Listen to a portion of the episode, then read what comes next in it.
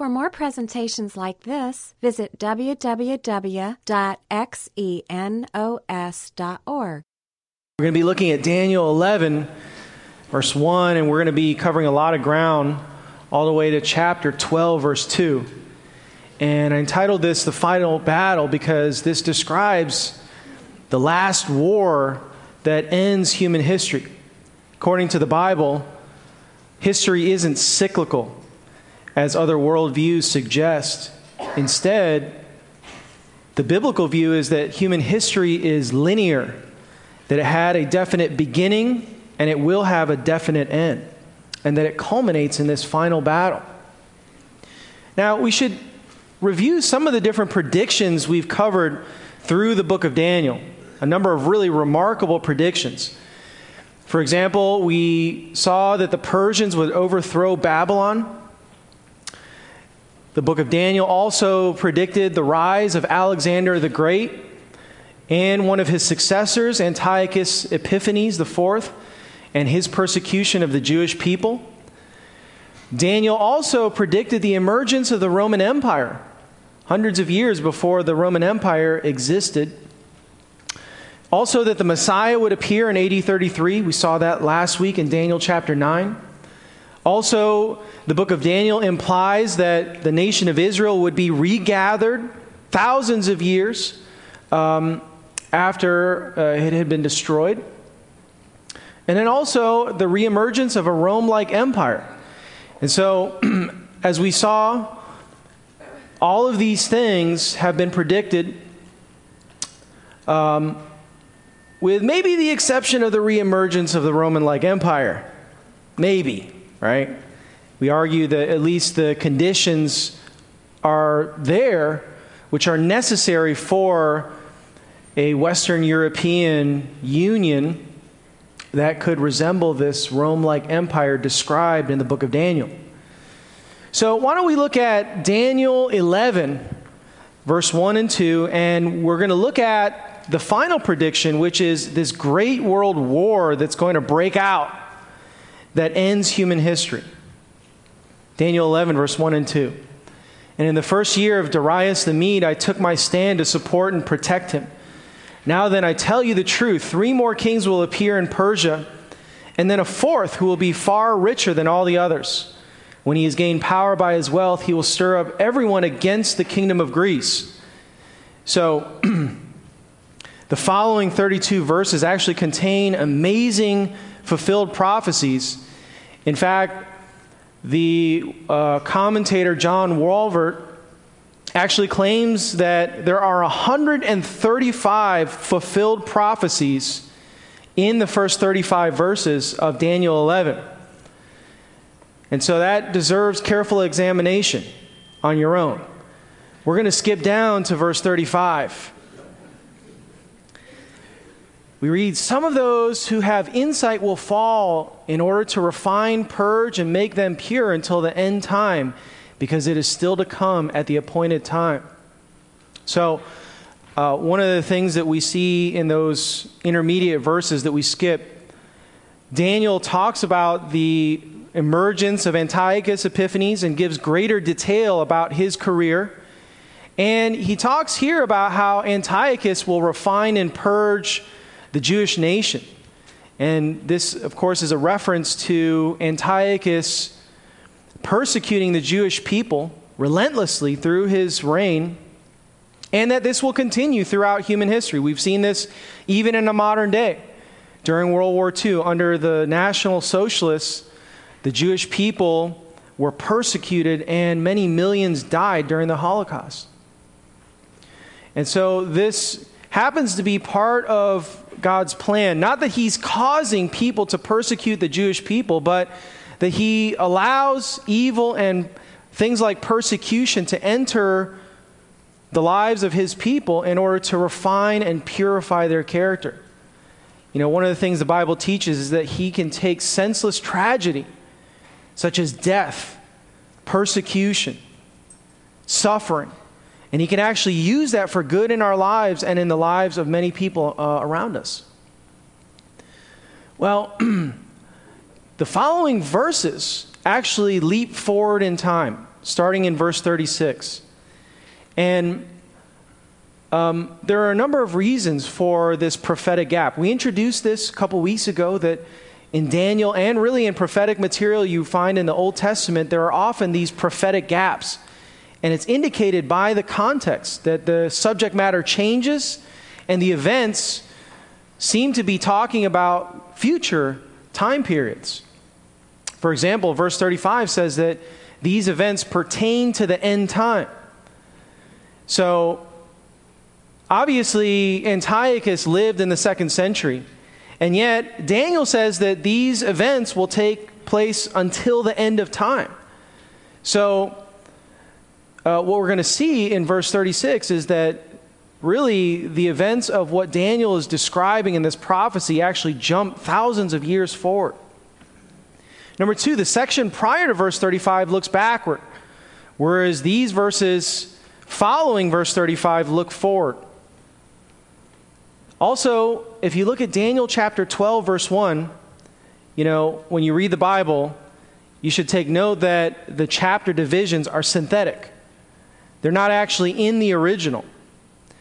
So, Daniel 12, verse 1 actually is still connected to Daniel chapter 11. And the prophet says, At that time, every one of your people whose name is written in the book of life will be rescued. Many of those whose bodies lie dead and buried will rise up, some to everlasting life. Obviously, that hasn't happened yet. So, this must be talking about some future event that didn't take place in the second century. Number four, the king, which Daniel introduced to us in verse 40, attacks who he calls the king of the north. Whereas Daniel actually refers to Antiochus as the king of the north in chapter 11. So this individual, the king, must be somebody else.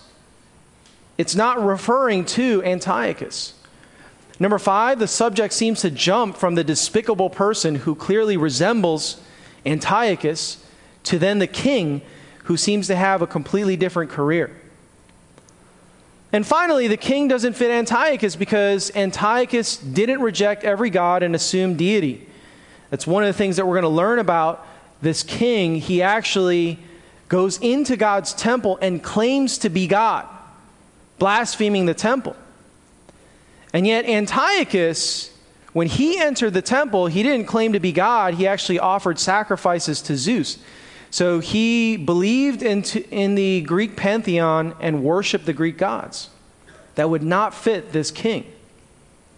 Okay, verse 36 Then the king will do as he pleases, and he will exalt and magnify himself above every god, and will speak monstrous things against the God of gods. And he will fit, uh, prosper until the indignation is finished, for that which is decreed will be done. So he will exalt and magnify himself above every God, even claiming to be God. Now, last week we studied Daniel chapter 9, verse 25, where Daniel gives this remarkable prediction of the 77s.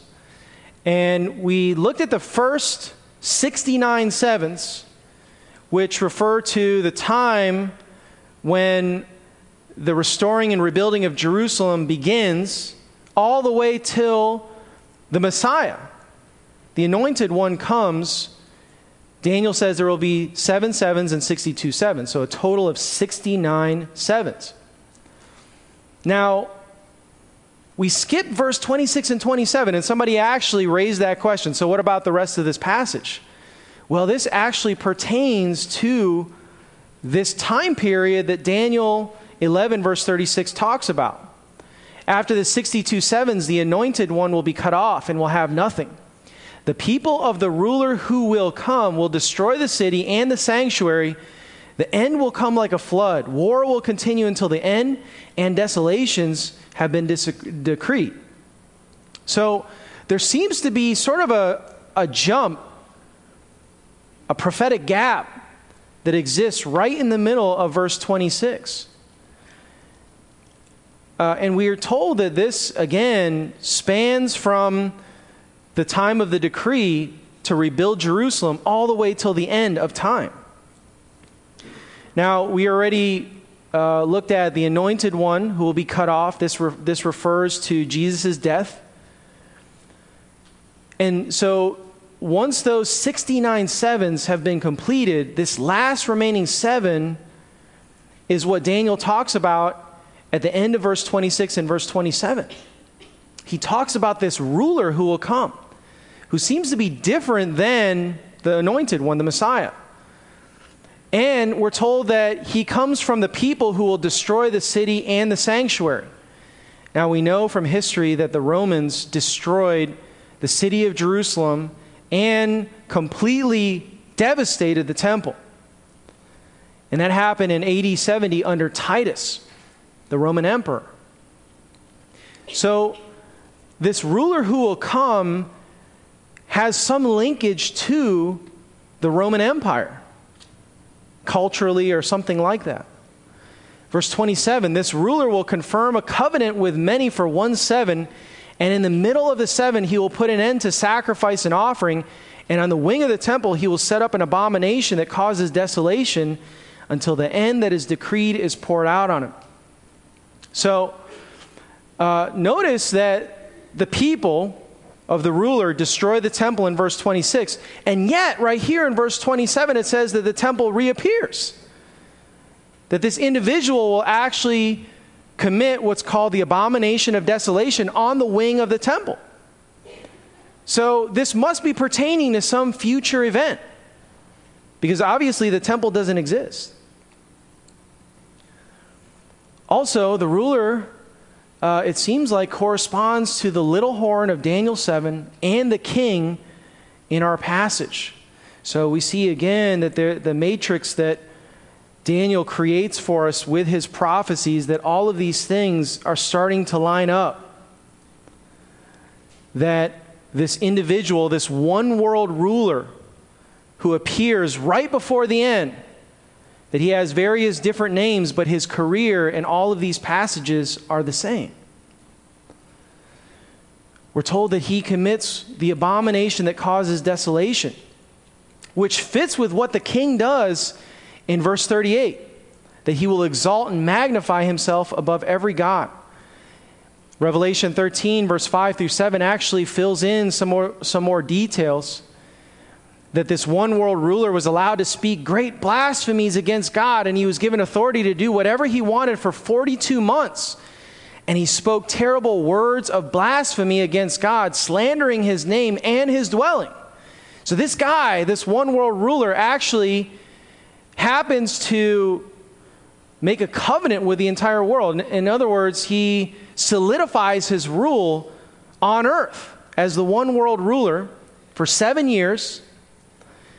And that in the middle of this seven year period, which corresponds with the 42 months, 42 months equals three and a half years, right in the middle of that, he actually walks into God's temple and proclaims himself to be God.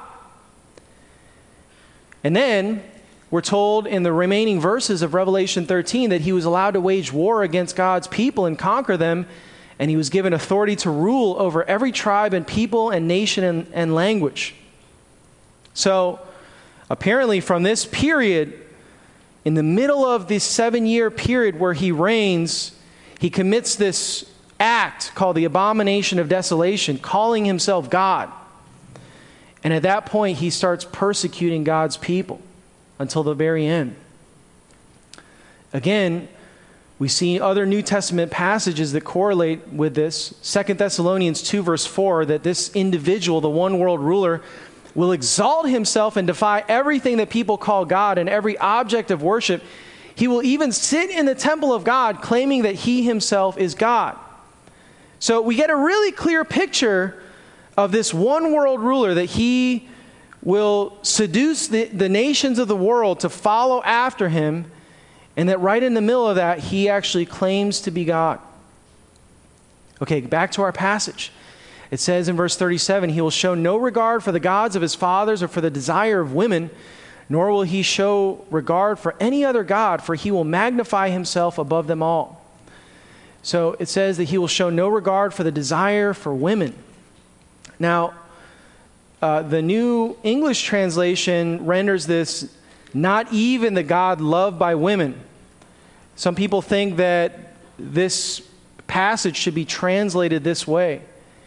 And they believe that what Daniel maybe was referring to was a cult in the second century where women were worshiping this god called Tammuz. And so that's one way to take it. Um, or, you know, you could take it in a natural way that he had no desire for women. He was an, he's an unmarried person. And that would make total sense because one of the things that we learn about this one world ruler is that he actually becomes a counterfeit Christ. And so he resembles Christ in many ways, performing miraculous signs, claiming to be God, and that he probably will claim to be the Messiah. And that's what leads men, that lead many people to follow after him. Verse 38 But instead, he will honor a God of fortresses, a God whom his fathers did not know. He will honor him with gold, silver, costly stones, and treasures. Now, you might be asking yourself, well, it says that he shows no regard for any gods, and yet now it says that he's honoring a God of fortresses. This obviously is a pretty confusing passage. I think my best explanation for this would be that maybe the God of fortresses may be a personification of the power to make war, which really characterizes this guy's career. Or it may be that the God of fortresses or the God of war actually refers to God's enemy, who we know animates this figure, this one world ruler at the end of human history. Verse 39 He will take action against the strongest of fortresses with the help of a foreign God. He will give great honor to those who acknowledge him and he will cause them to rule over the many and will parcel out the land for a price. Now, if you look at Antiochus Epiphanes' career, none of this matches. He wasn't parceling out his land or selling it for a price. He was looking to consolidate his land. So, this must be talking about a different individual. Okay. Now, the remaining verses, verses 40 through chapter 12, verse 2 talk about a war that breaks out. And um, um, I want to try to reconstruct this last battle using claymation stop motion. Just kidding. Um, so, anyway, uh, we read in Daniel 11, verse 40 at the end of time, the king of the south will collide with him, and the king of the north will storm against him. Now, we have to identify who are these kings, the kings of the north and the kings of the south. Ezekiel 38, verse 1 through 5, gives us uh, some interesting possibilities. We're told at the, at the word of the Lord um, came to me saying, Son of man, set your face toward Gog of the land of Magog and the prince of Rosh, Meshech and Tubal, and prophesy against him and say, Thus says the Lord God, Behold, I am against you, O Gog, Prince of Rosh, Meshech and Tubal. I will turn you about and put hooks into your jaws and drag you out and all your armies and horses and horsemen, Persia, Ethiopia, and put with them. So, um, Gog, we're told, is the prince of Rosh. And, um, you know, many commentators associate this with the peoples who are currently uh, living in Russia. And so that might be uh, these peoples living in that area. Magog, Meshech, and Tubal were sons of Japheth, mentioned in Genesis 10, verse 2. And these people were actually associated with the ancient Scythians. Um, and these people lived in the Black Sea area and the Caspian Sea. And so they lived in the northern area there. Um, and so it may be that these represent the northern confederacy, which may represent the kings of the north that Daniel referred to in Daniel 11, verse 40. Persia uh, refers to modern day Iran, Cush, northern Africa, and Ethiopia. Put was, would be a country adjacent to modern day Iran. We're not exactly sure where that would be. And so that might represent the southern confederacy that Daniel refers to when he says the king of the south. We're told in verse 7 and 8 prepare yourself and all your companies that are assembled about you and be a guard for them. After many days, you will be summoned in the latter years. You will come into the land that is restored from the sword, whose inhabitants have been gathered from many nations to the mountains of Israel, which had been a continual waste. But its people were brought out from the nations, and they're living securely, all of them. You will go up you will come like a storm. You will be like a cloud covering the land, you and all your troops and the peoples with you. So, this must be referring to at least the second regathering of Israel because there was never a time up until the modern day in which Israel lived securely in the land. And so it says that God actually gathers these people from all the nations into the land of Israel. And that these these kings will actually swarm the land of Israel. So, if we look at our map here of the Middle East, uh, it could be that the king of the north, Gog and Magog, along with the southern confederacy, Persia, Cush, and Put, attack this area.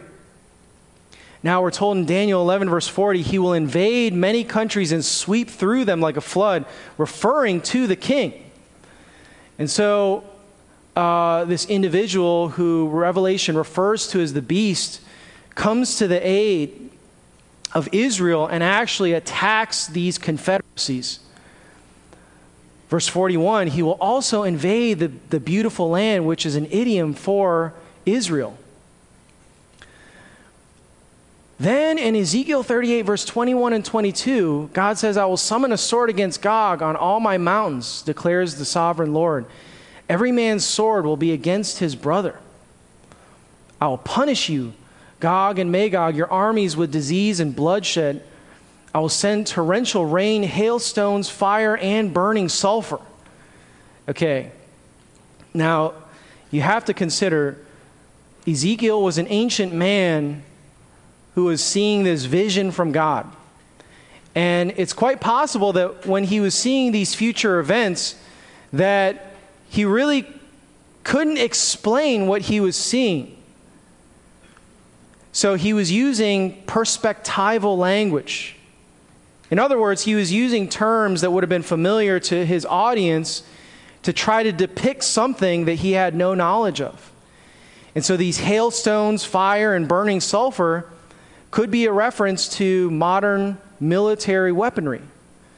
I mean, think about the torrential rain. When have you ever heard of torrential rain directly killing people? Now, man, hear about that rain the other day? It's devastating. Um, you know, what this could be talking about are mortars, maybe uh, guided missilery. You know, I remember um, during the Gulf War, the first one, uh, some of the images that were, were coming on the TV screen um, that showed, you know, war for the first time with live images just blew me away. I mean, you know, you think about the sulfur, the burning sulfur, you know, this could describe buildings that are ablaze. Or, you know, you think about these hailstones um, and torrential rain, you know, this could describe these guided missiles or uh, artillery rockets that are being shot in the sky. Um, then we're told in Daniel 11, verse 42, that he will extend his power over many countries, and even Egypt will not escape. So once he deals with the king of the north and the south, he actually makes his way toward northern Africa. And we're told that he will gain control of the treasures of gold and silver and all the riches of Egypt with the Libyans and the Nubians in submission. So it might be that he is funding his military campaign by, by plundering the riches of Egypt. But we're told that rumors from the east and from the north will disturb him. And again, Revelation fills in a little bit more detail for us. Revelation 9, verse 14 through 16 says, Release the four angels who are bound at the great river Euphrates.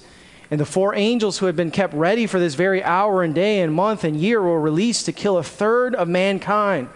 The number of the mounted troops was 200 million. I heard the number. John's like, I didn't, I didn't hear a stutter.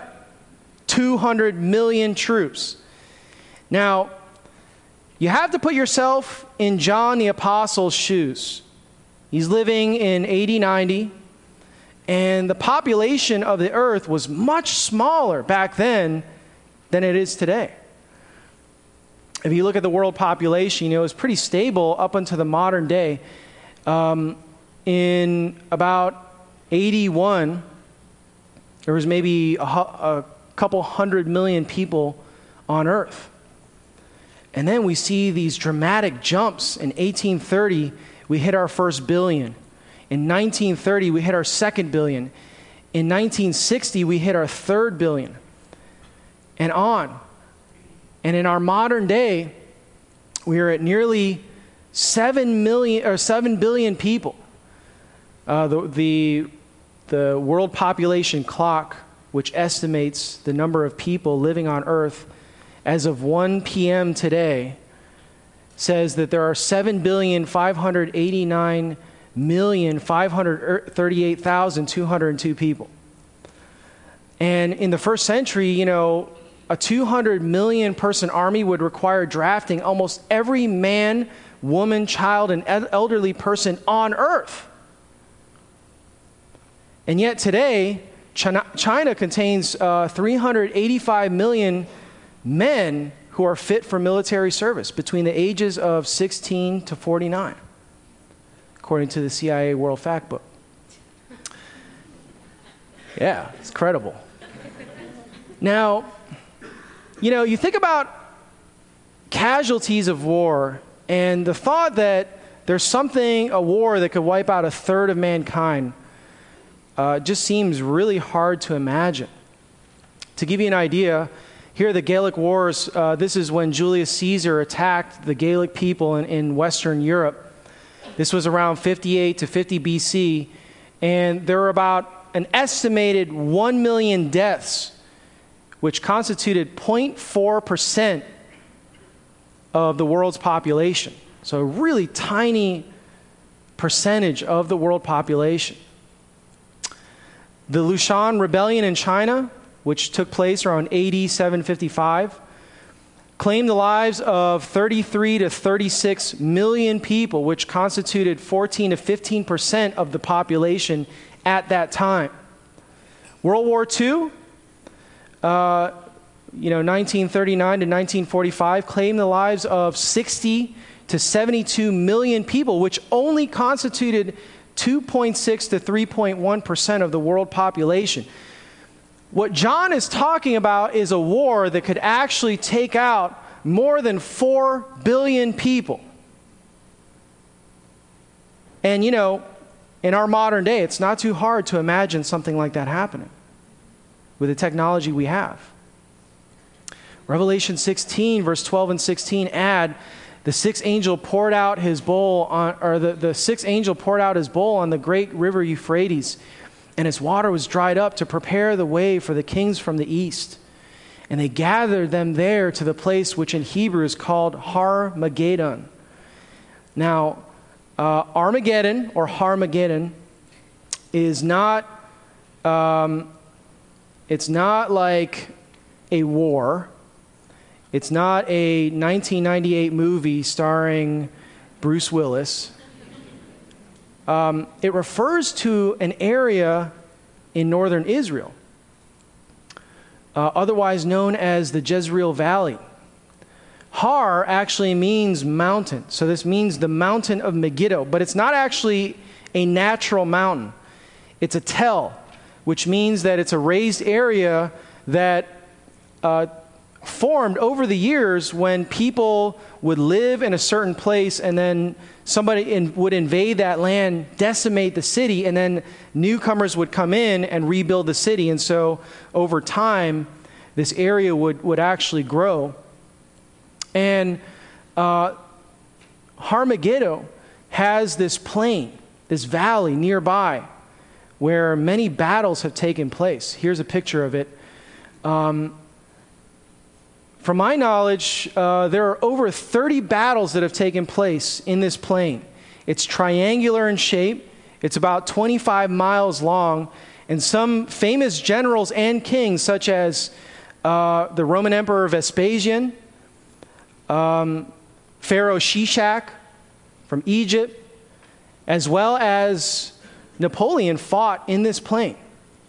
Napoleon Bonaparte says all the armies of the world could maneuver their forces on this vast plain.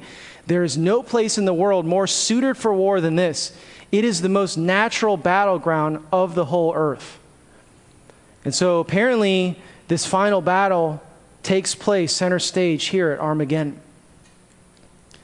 Then in verse 44, the rumors from the east and the north will disturb the, the king and he will go forth with great wrath to destroy and annihilate many. So he hears these rumors and he, he marshals all of his forces back to the eastern front as these invaders, the kings of the east, come. Then we're told in verse 45 he pitches his royal tents between the seas at the beautiful holy mountain, which is uh, a reference to Jerusalem, Mount Zion. And in verse 45, yet he will come to his end and no one will help him. And so uh, he marshals all of his forces north, and this final battle at Armageddon takes place against the kings of the east. Now, turning back to Daniel 12, verse 1. At that time, Michael, the great prince who stands guard over the sons of your people, will arise, and there will be a time of distress such as never occurred since there was a nation until that time. So, this word distress in Hebrew is the word tsara. And in Greek, it's the word thlipsis. And Jesus, in his famous Olivet discourse in Matthew 24, verse 21 and 22, says, For there will be great distress, unequal from the beginning of the world until now, and, there, and never will be equaled again. If those days had not been cut short, no one would survive, but for the sake of the elect days, those days will be shortened. Um, the word there, uh, distress, great distress, is the same Greek word uh, used in the Greek translation of the Old Testament, thlipsis.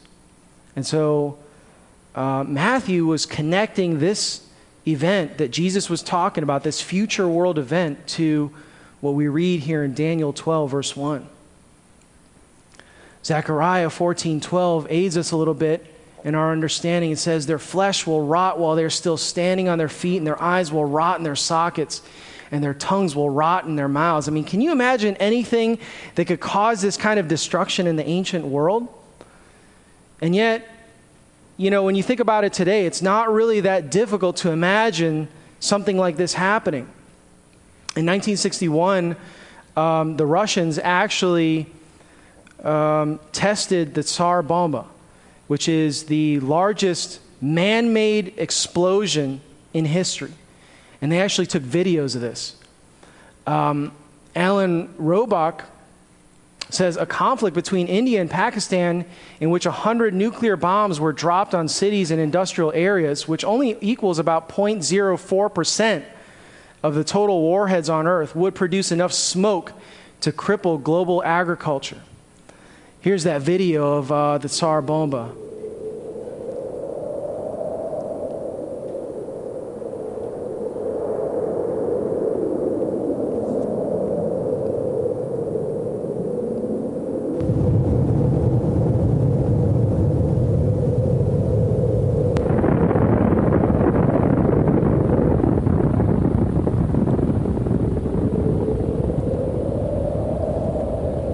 Actually claim that the uh, mushroom cloud from this bomb, they could, they could see it 100 miles away.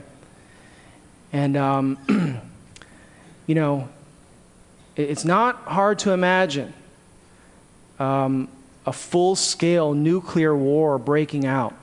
I mean, we live at a time where North Korea threatens uh, the United States and South Korea that they are going to uh, they're going to fire a nuclear strike. Um, you think about Iran.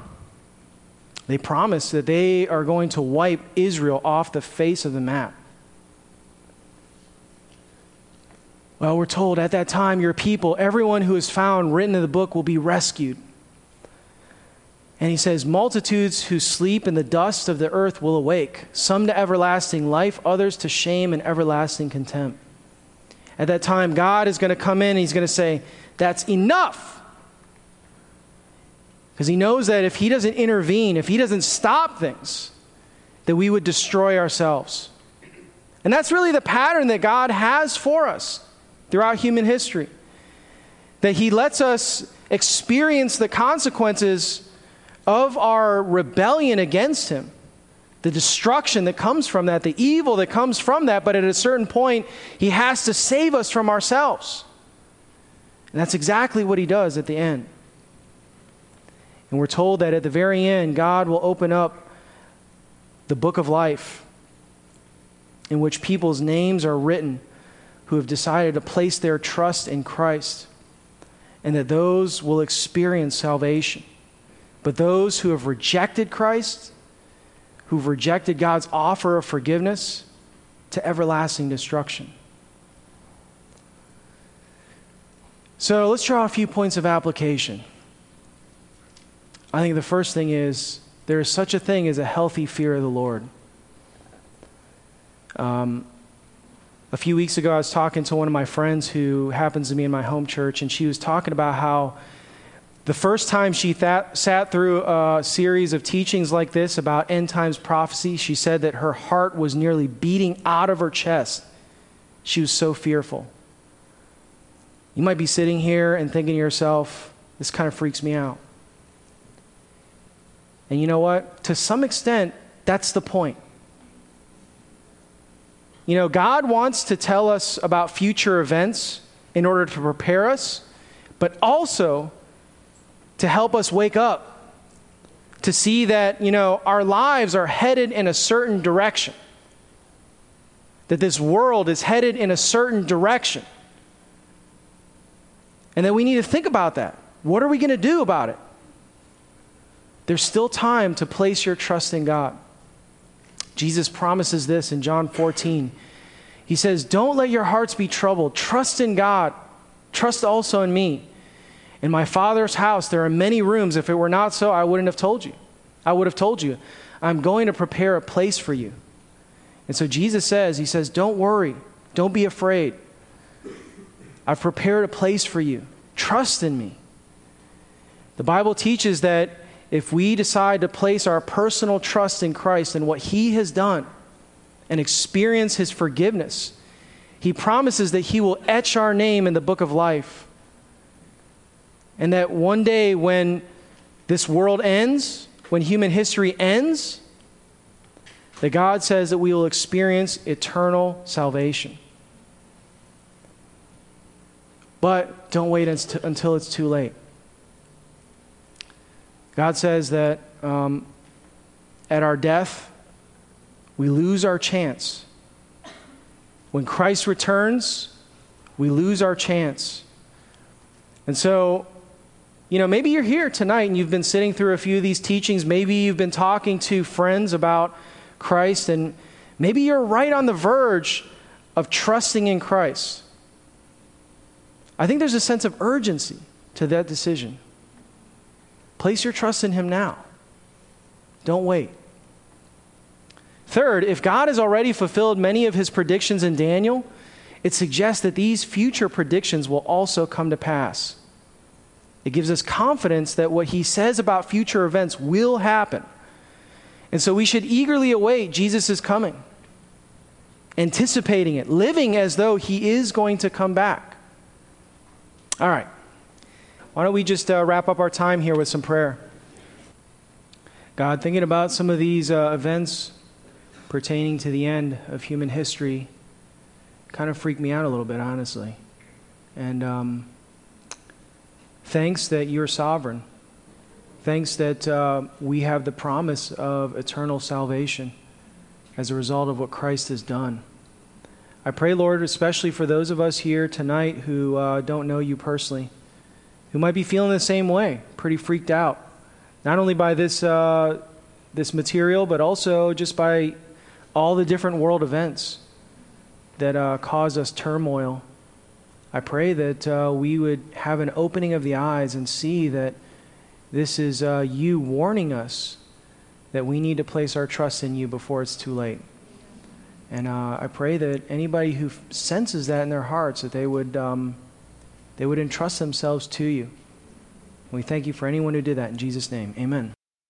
This study was recorded at Xenos Christian Fellowship and is copyrighted. You may freely copy and distribute it as long as you keep it intact and do not sell it.